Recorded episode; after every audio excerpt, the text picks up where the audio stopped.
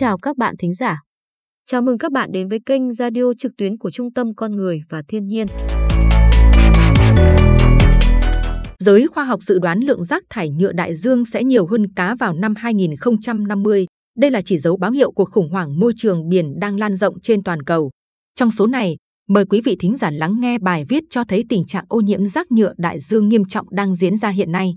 Rác thải nhựa sắp nhiều hơn cá, thế giới đối diện khủng hoảng môi trường biển. Tác giả Hoàng Nam báo VTC News.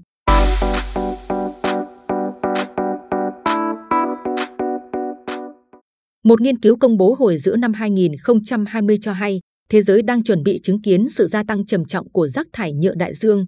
Theo dự báo, khối lượng rác thải nhựa trên biển sẽ tăng thêm 3 lần vào năm 2040.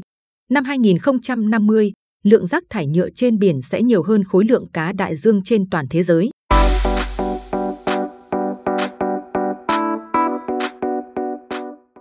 Đây là con số báo động viễn cảnh đen tối cho tương lai nhân loại cùng hệ sinh thái biển, đặt hàng chục nghìn loài sinh vật đang sinh tồn dưới lòng biển sâu trước bờ vực diệt vong. Báo động ô nhiễm biển. Một chiếc xe chở theo hàng tấn rác thải với mùi thối giữa nghi ngút đang tiến gần đến bến thuyền. Chiếc xe dừng lại, bắt đầu lùi vào bãi. Tiếng bíp, bíp kêu lên. Khi cửa sau của xe mở ra, một loạt những ống hút, cốc nhựa, chai lọ, túi mua sắm, phao câu cá, lưới được chút như mưa xuống một con tàu đậu sẵn ở đó. Chỉ vài phút sau, ngồn ngộn rác thải nhựa sẽ được chở thẳng ra biển, nơi rác chuẩn bị khởi đầu hành trình đầu độc môi trường biển, khiến chuỗi thức ăn thủy sinh bị ô nhiễm. Chiếc xe tải rời đi, nhường chỗ cho một chiếc khác xuất hiện. Dòng xe tải chở rác như dài vô tận, mỗi chiếc lại đang chờ để chút bỏ đống rác thải của riêng mình. Mỗi năm, thế giới chứng kiến 13 triệu tấn rác nhựa đổ ra biển. Theo dự báo, khối lượng rác nhựa phủ khắp đại dương sẽ tăng lên gấp đôi sau 10 năm, gấp 3 sau 20 năm và nhiều hơn khối lượng cá biển toàn cầu trong 30 năm nữa. Một trong những đặc điểm khiến nhựa trở thành ám ảnh của biển cả, đó là tính khó phân hủy.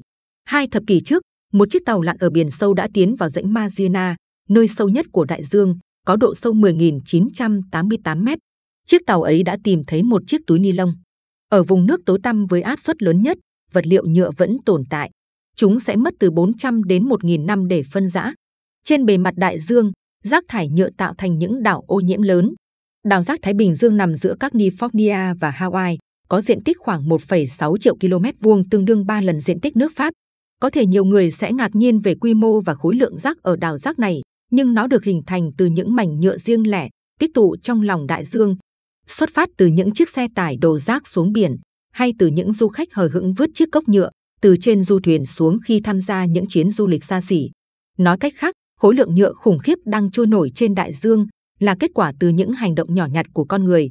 Khi theo dõi hành trình của nhựa đến đại dương, chúng ta có thể thấy thói quen thường ngày của con người có thể mang lại sự thay đổi trên biển như thế nào.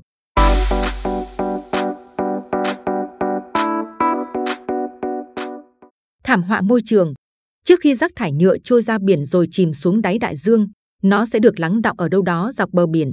13 triệu tấn rác thải nhựa được đổ ra biển, tương ứng với hàng tỷ tỷ miếng nhựa dài rác được con người thải ra, đang trực chờ hòa nhập vào lòng biển.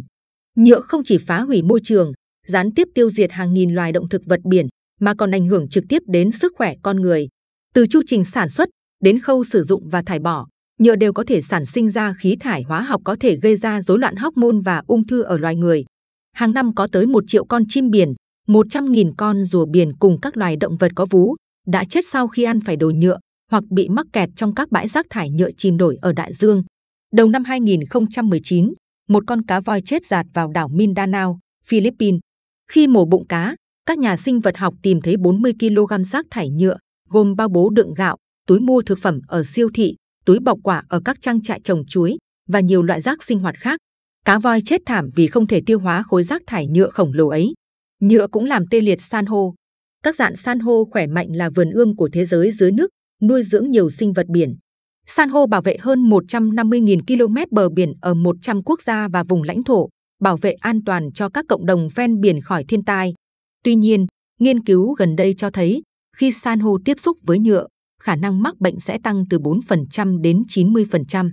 Xuất phát từ rác thải nhựa trên biển, các hạt vi nhựa với đường kính dưới 5 mm cũng đe dọa nghiêm trọng tính mạng con người cùng nhiều loài sinh vật biển. Hạt vi nhựa tồn tại ở khắp mọi nơi, trong lòng đại dương, trong tuyết bắc cực và băng nam cực, trong động vật có vỏ, muối ăn, nước uống và bia, và trôi trong không khí, hoặc rơi theo mưa trên các ngọn núi và thành phố. Chúng bay trong gió, hòa trong cát biển, và có cả trong cơ thể người. Năm 2017, một nghiên cứu của Đại học Kinh ở London chỉ ra rằng, theo thời gian, việc hạt vi nhựa tích lũy trong cơ thể người có thể tạo ra độc tố. Các loại nhựa khác nhau có đặc tính độc hại khác nhau. Xem xét tác động của việc ăn hải sản bị nhiễm vi nhựa, các nhà nghiên cứu cho rằng nhựa tích tụ có thể làm hỏng hệ thống miễn dịch và phá vỡ sự cân bằng của ruột.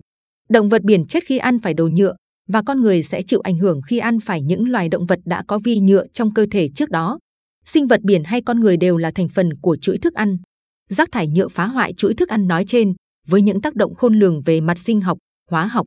Hàng tấn rác thải trôi nổi trên đại dương, đặt trái đất trước thảm họa môi trường trong tương lai rất gần. Khi rác thải nhiều hơn cá, sinh kế của hàng trăm triệu người trên thế giới sẽ bị ảnh hưởng.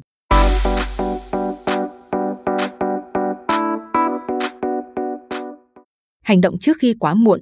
Theo bà Nguyễn Thị Lệ Thu, chuyên gia quản lý môi trường cấp cao của Ngân hàng Thế giới, rác thải nhựa đại dương phần lớn xuất phát từ lục địa, do đó để giảm thiểu rác thải nhựa, nhất thiết phải thay đổi thói quen tiêu dùng của người dân. Ô nhiễm môi trường biển là vấn đề xa lạ với nhiều người, nhưng lại bắt nguồn từ những hành động gần gũi nhất. Theo thống kê của chương trình phát triển Liên Hợp Quốc, đến năm 2030, 2 phần 3 số người trên thế giới sẽ sống ở các thành phố. Hầu hết các siêu đô thị trên thế giới đều nằm gần đường bờ biển và đồng bằng sông.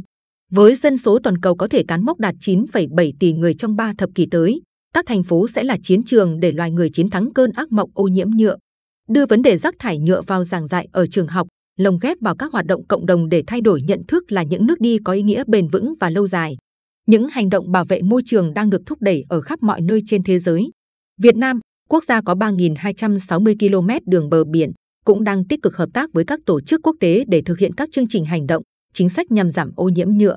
Loài người cần bảo vệ môi trường trước khi quá muộn. Những hành động dù nhỏ hôm nay, song có thể để lại tác động lớn trong tương lai không xa. Tác động ấy tích cực hay tiêu cực là phụ thuộc vào chính chúng ta.